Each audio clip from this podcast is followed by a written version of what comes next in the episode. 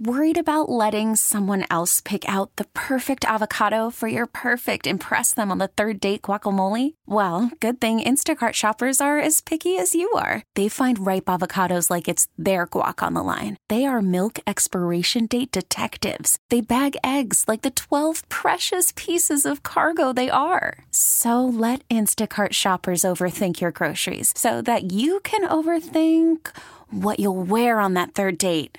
Download the Instacart app to get free delivery on your first three orders while supplies last. Minimum $10 per order, additional term supply. Okay, picture this. It's Friday afternoon when a thought hits you. I can waste another weekend doing the same old whatever, or I can conquer it. I can hop into my all new Hyundai Santa Fe and hit the road. Any road. The steeper, the better because my all new Santa Fe is available with H track, all wheel drive, so I can hit the trail without a worry in the world. Heck, with three rows and best in class rear cargo space, I can pack the whole family in with all our gear. We've got available dual wireless charging for our phones, so we'll never lose touch with civilization, and we won't lose touch with the primordial power of Mother Earth. So, which is it? Waste the weekend or do something a little more epic? And conquer it in the all new Hyundai Santa Fe. Visit HyundaiUSA.com or call 562 for more details. Hyundai, there's joy in every journey. So Ben Johnson uh, apparently called and talked to his star receiver, Amon-Ra St. Brown, on Wednesday morning, yesterday morning, because Amon-Ra St. Brown, who's got a podcast uh, with his brother called St. Brown Brothers Podcast, told the story of his conversation with Ben Johnson on Tuesday morning. He said that he got a call from Ben Johnson and he said, So what's up with you? Did you interview? Are you leaving? And he told Amon-Ra St. Brown, he, Amon-Ra St. Brown, in, in, in retelling the story, said, quote, he's like, you know what? I'm on my way to the facility right now. I couldn't sleep last night thinking about it. There's unfinished business. I'm going to stay. Closed quote. That's what he told Amon-Ra St. Brown. Said his heart's in Detroit, in Detroit, and he wants to stay. I have no idea what the timing of that is. He said Tuesday morning. I don't know what time the Washington contingent got onto the plane. I don't know when he let them know. There have been reports that he texted them. Yes, that's it's unprofessional. You know, um, on every level, if they're on the plane and they're they're getting a text saying, "I'm not going to interview. I'm staying in Detroit." At that point, certainly it should have been something that was done face to face, something that you know could have been done even before they left. Um, but as I've said the last couple of days, this guy was rather preoccupied uh, over the last three weeks. You know, to, to just assume that all he was thinking about was the Washington and or Seattle opportunities and his presentation in an interview and his, you know, answers to questions about staff and whatever while he's getting ready to coach in the biggest games of that franchise's life since 1957 you know, I don't think that's realistic. Um, it's very possible that after the loss, after being eliminated, you know, he got home and he said, All right, now I got to really focus on this. Is this really something that I want? And it certainly sounds like overall, the biggest takeaway from the Ben Johnson saga is he doesn't believe he's ready to be a head coach right now. You know, there are people that think it was only about money. There are people that think it was only about the opportunities and he didn't like them. And now I think there's a narrative starting to develop that perhaps, you know, because he's uncertain as to whether or not he's ready to be a head coach, the teams that were super interested became less interested. As I said yesterday on the show, I would have hoped if this guy was really waffling you know, fence sitting on should I or shouldn't I, if he's got fears about being a head coach, concerns, lack of belief in being a head coach, I would certainly hope that the Washington contingent in a sit down interview face to face on Monday, if they had gotten to that point, would have recognized that and wouldn't have offered him anyway. Again, I think we dodged a bullet on Ben Johnson. I think so. I, mean, we may get a completely different story at some point that says, oh my God, no, this guy is the real deal. He's just waiting on a specific opportunity that he thinks will be there next year. And he got more money, even though Schefter reported he didn't get more money. I just think that, you know, for all intents and purposes, he's scared to be a head coach right now. And if that's true, you don't want you don't want a guy that doesn't believe in himself enough after what he's done offensively, I mean, there have been a lot less in terms of coaching jobs done by coordinators that have resulted in big time contracts in places. Like this guy was one of the most sought after coordinator candidates in recent years uh, Kevin, take this with a, a brief grain or maybe a big grain of salt. But Mark Schlereth was on a radio station in Seattle yesterday. Mark Schlereth? Yeah, Mark Schlereth. Yep. And he alluded to Ben Johnson really only wanted to go to the Chargers. And once Jim Harbaugh took that job, it was it was pretty set in stone that he was coming back to Detroit. Okay.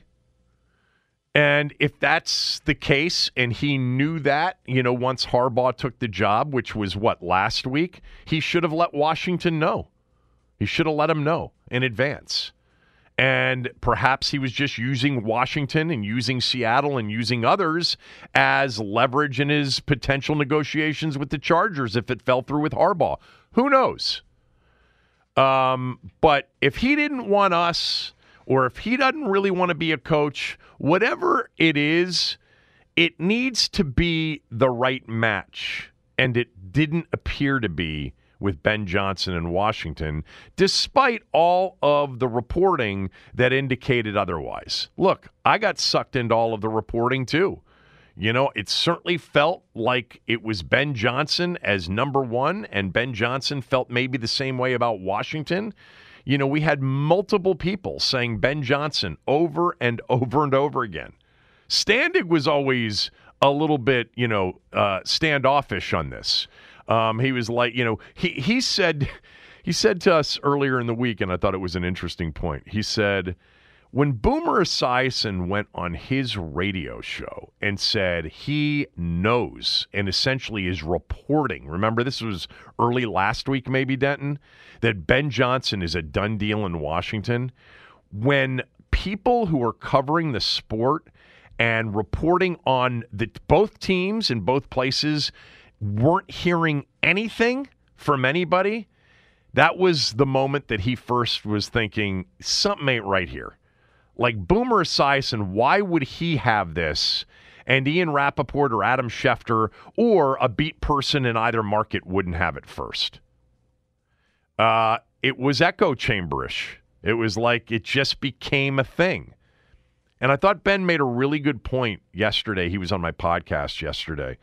He said if there's any criticism of the team specific to the Ben Johnson situation, maybe it was they could have done a better job of not allowing the Ben Johnson as the number one guy done deal conversation to sit out there for two weeks because it set an expectation level and maybe they weren't completely sure. Ben Johnson wasn't completely sure. That's for sure.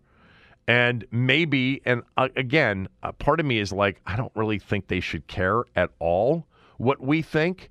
Um, but, you know, maybe there was a way to, uh, you know, perhaps leak information or give somebody information that there are actually two or three or four candidates that they really like a lot and that Ben Johnson's just one of them because of where they were in the postseason. That sat out there for roughly a week and a half, you know, after the Peters hiring. Uh, all right, so there you go. Ben Johnson uh, through Amon-Ra St. Brown uh, telling, um, uh, you know, people, uh, or telling him uh, why he was staying in Detroit. All right, lots of conversation, obviously, lots of perspectives on all of this. I want to go through a few of them, uh, and then I do want right now your thoughts on A, do you think that this situation is being botched? B, how would you like to see it resolved? 301 230 0980. 301 230 0980. Phone lines will open in about five to 10 minutes. It's the Kevin Sheehan Show on the Team 980, the team980.com. We are free and live on the Audacy app. This episode is brought to you by Progressive Insurance. Whether you love true crime or comedy, celebrity interviews or news, you call the shots on what's in your podcast queue. And guess what? Now you can call them on your auto insurance too with the Name Your Price tool from Progressive. It works just the way it sounds. You tell Progressive how much you want to pay for car insurance, and they'll show you coverage options that fit your budget. Get your quote today at progressive.com to join the over 28 million drivers who trust Progressive. Progressive Casualty Insurance Company and Affiliates. Price and coverage match limited by state law. You could spend the weekend doing the same old whatever, or you could conquer the weekend in the all-new Hyundai Santa Fe. Visit HyundaiUSA.com for more details. Hyundai, there's joy in every journey.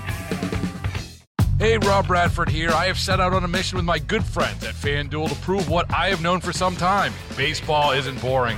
Now I have a daily podcast to prove it with some of the most notable people in the baseball world screaming baseball isn't boring from the mountaintops or at least agreeing to come on our show. Players, managers, GMs, and yes, even the commissioner of baseball, Rob Manfred. It has been a constant wave of baseball's most powerful voices. So join the revolution. Subscribe and soak in Baseball Isn't Boring. Listen on your Audacy app or wherever you get your podcast. You'll be glad you did.